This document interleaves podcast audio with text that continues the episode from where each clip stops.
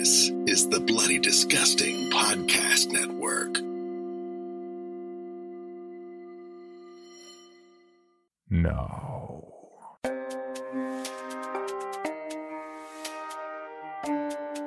This is Creepy, a podcast dedicated to sharing the most famous, chilling, and disturbing creepypastas and urban legends in the world. Whether these stories truly happened or are simply fabrications is for you to decide. These stories may contain graphic depictions of violence and explicit language. Listener discretion is advised.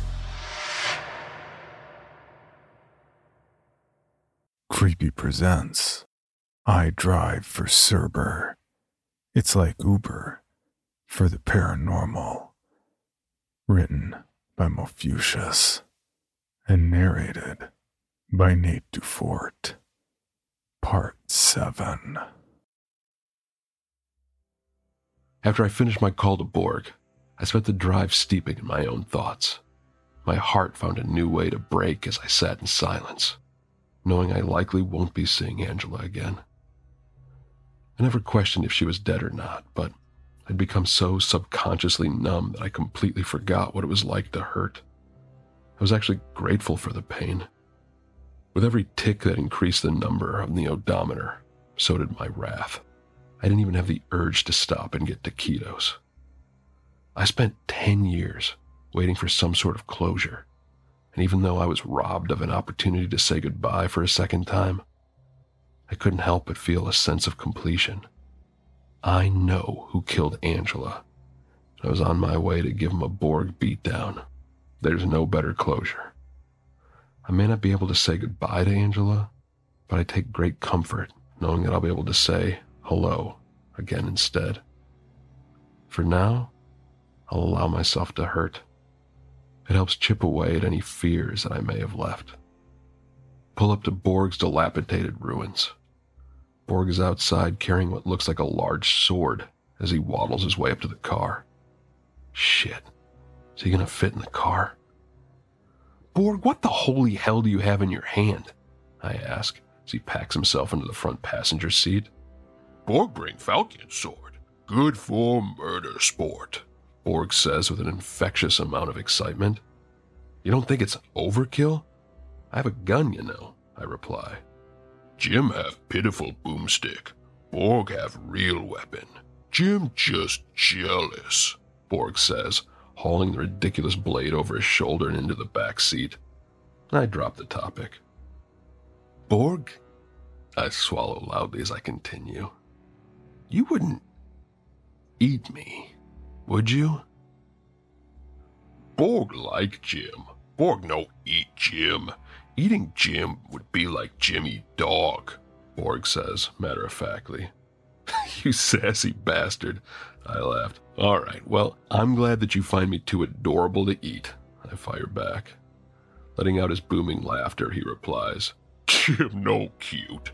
Jim just helpless. he laughs harder, clutching his gelatinous gut. All right, I chortle. You ready to help me end this? Yeah, Jim. Borg and Jim go party now. Borg smiles. Jesus, this is how orcs party?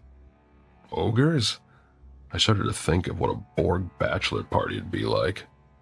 We spent most of the ride talking about our plan and construction hacks, all while Borg sharpens his sword. I don't think scraping this thing on a rock actually improved anything. However, I grinned at the idea of Wade suffering at the will of a dull blade. In five miles, take exit for Fink Road, the GPS chimes. Borg semi silently lifts his head, looks at the phone, then looks at me. Now we get serious, Jim. He was trying best to keep his voice down, but still failed. I know, Borg, I said, throttling the gas. In a half mile, take exit for Fink Road, the GPS continues. I come off the freeway and start my way down Fink Road. The road is barely paved and unlit. I flip my high beams on and continue speeding my way through thick darkness. Looking behind me, I can only see a faint glow of my brake lights reflecting off the clouds of dust kicked up behind me. In 25 miles, your destination will be on the right. Borg must have sensed tension and says, Jim, we need to talk about plan.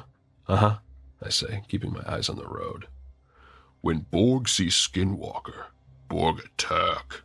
Borg stabs Skinwalker and pin him to ground. Jim shoots Skinwalker knees, elbows, and eyes, if Jim can aim, Borg says, as gently as an orc can. Yep, got it. Then what? I ask, still keeping my gaze focused. Jim light Molotov and smash on Skinwalker head. Skinwalker will ignite. Very flammable, Borg replies. Flammable? I ask, puzzled. Yes, Skinwalker afraid of fire, because Skinwalker catch fire easy. Borg like to watch. Borg lets out a creepy, thick giggle. That's sick, Borg. I nervously laugh along with him. In seven and a half miles, your destination will be on the right. I feel my knuckles whiten, death gripping the steering wheel. I accelerate to 70 miles an hour. I am so ready for this, and truly looking forward to my next burrito. If I can manage to make it out alive. We pull up to a vacant mortuary. No one appeared to be standing outside. No lights were on, and the atmosphere was entirely silent, as if we were standing at zero gravity. Borg reaches into his shirt pocket and pulls out a pair of glasses, taking great care not to scratch the lenses. Great, I say. With weapons I've never used, and my backup is a handicapped ogre. Borg not ogre. Borg orc. Jim have handicapped mouth, he barked at me. All right, I'm sorry. I'm just nervous, I guess. I reply. Is okay, Jim. Please, focus, Borg replies with sincerity and confidence. I keep my headlights on and stare at the front door of the mortuary, waiting for this thing to emerge. I almost missed Wade walking out from behind the left hand side of the building. He was dressed in a pinstripe suit, slick jet black hair, bronze complexion, and a fairly young face. Michael said he was around 150 years old, but looked like he was in his early 20s. He stood, grimacing at me, locking my gaze. Borg and I looked at each other, nod, and get out of the car. Swing the backpack over my shoulder, and Borg does the same with the Falchion sword. We begin towards Wade at a cautious pace as he glides towards us entirely unfettered by our preparedness. We all stop walking once we're about 10 feet away from each other, and I say, Wade. My voice was about as smooth as gravel. Wade opens up his arms as if to embrace. Jim! Both Borg and myself put one leg back, bending our knees to receive an attack. Wade puts his hands up and lowers his head slightly, all right, you don't trust me. That's probably wise on your part. I learned a little bit about you. I start with my infamous false confidence. That you're a skinwalker, and not even your own tribe wants anything to do with you. Did you get caught strangling the family pets? I finish, satisfied with that low blow, which I could see ticked him off. No, not for strangling family pets, he started pacing, circling. I didn't see Borg flinch, so I tried to relax as much as possible. I trust that Borg will lead when it's time to move. I can see that you're not entirely certain what a skinwalker is, or you wouldn't be asking me such a foolish question. That's your first mistake. Trust me, pal, I've made many mistakes before this one. Pretty sure a Kelpie popped that cherry for me, I reply with cool ease. Right, he rolls his eyes. Well, a skinwalker is essentially a Navajo medicine man that's succumbed to dark magic. He looks up at us, as if expecting some weird withdrawal or newfound fear. And I've met quite a few beings who could decimate this freak. When Wade doesn't receive his desired reaction, he continues. keeping his hands behind his back and standing up straight. Medicine men have been known to live far beyond the normal expiration of a human. However, medicine men who insist on using dark magic to assert themselves in war? That is greatly frowned upon. My tribe couldn't handle my ideologies, so I was cast out. And you know what? It's been the most liberating experience I could have been gifted. I roam as I please. I live as I please. And I kill as I please. Gross, I reply, my blood boiling. Borg remains stoic and silent, fixated on our target. He looks so damn cool right now. Wade gets impatient. Child, you will either worship me or fear me. The only other option is death, he sneers, his voice starting to gurgle. I'm guessing that is his rendition of wolfing out. And he'd come here with silver bullets and an orc to join your shit show religion, Wade. I yell at him. Years of frustration, pain, and despair have led me to being absolutely fearless and angry. I came here to annihilate you for your crimes against humanity, particularly against my sister. I've literally ghost toted legendary entities that would serve you up like a slice of toast before a morning run. You're just a well preserved human with magic tricks, I reply with searing vitriol. That does him in. I finally touch the nerve. You will respect me, he screams in his watery voice. Sounds like something is bubbling up from his throat. His skin begins to turn bright red. I don't mean his cheeks. Every exposed portion of his skin is turning red. I can see Borg is bracing for something. In turn, I do the same. Looks like the tea is on. Come at me, bitch. If those would have been my last words, that would have been epic. The skin and clothing begins to melt from Wade's exterior, revealing a dark shade of espresso. Could hear his bones crack and his limbs disjoint until he drops onto all fours with his head down. His roar could only be described as a puma's, with the bass cranked all the way up. Once Wade was finished transforming, he slowly lifted his head, and that's when I finally felt dread in his presence. Half of his face was occupied with a lipless mouth adorning large pointed teeth. He had small black eyes fitted just above his shapeless nose and long black hair that went down to his waist. I watched his chest heave and fall with every breath as he stared straight at me. Borg snaps into action and darts after Wade, raising his falchion, accidentally smacking me in the face with it. Hit the ground and yelp out like a wounded coyote, holding my face in efforts to quell the ringing in my ears. Borg turns around, still holding his sword up high. Jim! In a flash, Wade tackles Borg right into the car with enough force to cave in the driver's side door. Broken glass rained on top of them as they struggled.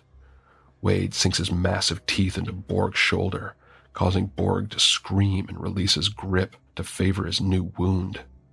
As I squint in their direction, I notice Borg trying to get on his feet while Wade starts speed crawling towards me. I panic and start scurrying backwards, trying not to look away from this horrifying psycho spider sprinting in my direction. In my sad attempt to back away, I realize I'm nowhere near my weapons. Fucking oops. I hear Borg stumbling his way towards us, falling to his knees every so often, undoubtedly from the pain.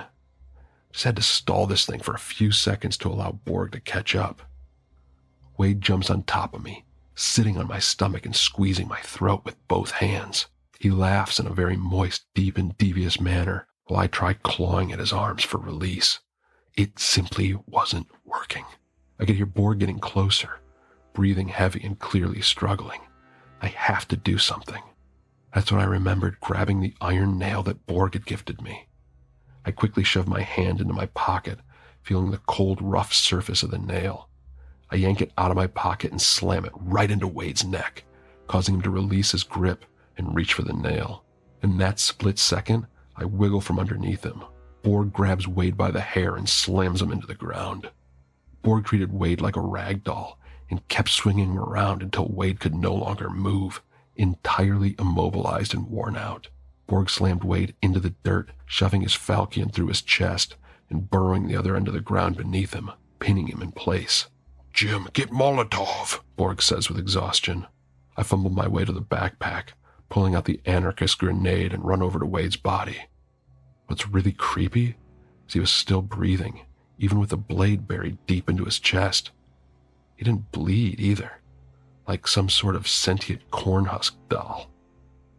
I stand over Wade's body and light the Molotov, watching him look up at the sky. He had nothing to say and no fight left to offer. I very nearly felt sorry for him. I raise the Molotov above my head and slam it right into his stomach. His whole body engulfed in a matter of seconds in soft chartreuse flames. Borg and I both dropped and sat in silence, panting from expulsion of adrenaline and newly acquired pain. You all right? I ask Borg through breaths. Borg, fine, he replies, shifting his weight. Thank you, Borg. I couldn't have done this without you. I try really hard not to tear up, but since Borg and I have already crossed that threshold of leaking bodily fluids a long time ago, I allowed myself to sob. Is okay, Jim, Borg says, gingerly hugging me about as gently as a rusty bear trap. Wade gone. Now Jim can heal inside. He finishes, patting me on the back. I limp over to the car to retrieve my phone and realize I have 13 missed calls from Adeline. Here we go. I call her back and she picks up in the middle of the first ring. Jim, are you all right? Yeah, I'm okay. Thanks to Borg, of course, I reply. Adeline lets out a sigh of relief and says, Thank goodness. Is Borg okay? Yeah, we need a ride, though. What happened to the company car you had for a grand total of six hours? She's furious. So much for being worried about my safety. Well, the driver's side got crushed in the middle of our dispute, I reply, wincing at my own words. She lets out a snort and says, All right, I'm sending a car after you two. Thanks, Adeline, I reply. After this, you won't be hearing from me anymore. I don't think I can work for Cerber any longer. Thanks again, Jim, she says with a maniacal tone. You owe me a car. I've already ironed out the kinks with your own car, but you're going to have to stay with Cerber and regain enough funds to cover the damage of the one you borrowed. Once you repay me for this car, only then will we talk about releasing you from Cerber. Do you understand me? She huffs. I guess, I reply with defeat. Good. I'll allow you one week to recover, but then I expect you to be accepting rides immediately after. Oh, and watch your mouth. I'm getting complaints about your attitude from the clients, she finishes. Yeah, okay. Sorry, Adeline, I say, rolling my eyes. Wonderful, she replies in her signature bubbly tone. Get well soon, Jimmy boy. Thank you for being a loyal employee at Cerber. The line clicks and dies. Damn it. I really need a burrito. For more information, including pictures and videos of the stories told on this podcast, or to suggest stories for future episodes, please visit us at CreepyPod on Twitter, Instagram, and Facebook, or email us at creepypod at gmail.com. All stories told on this podcast can be found at creepypastawikia.com and are protected by a Creative Commons license. Some rights reserved unless otherwise stated.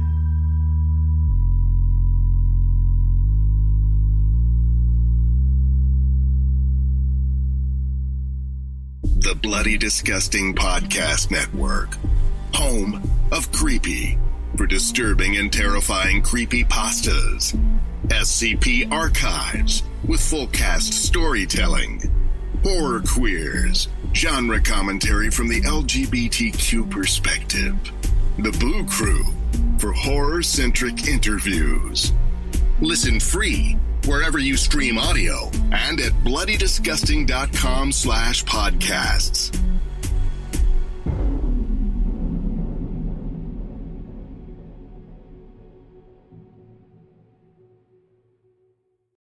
Item number SCP 5186. SCP 7160. SCP 7533. Object Class Euclid. Keter Safe. Special Containment Procedures spreading across the hemisphere and kicking up vast amounts of ash and dust. the only thing I could hear was 7219 laughing. Do you remember your name?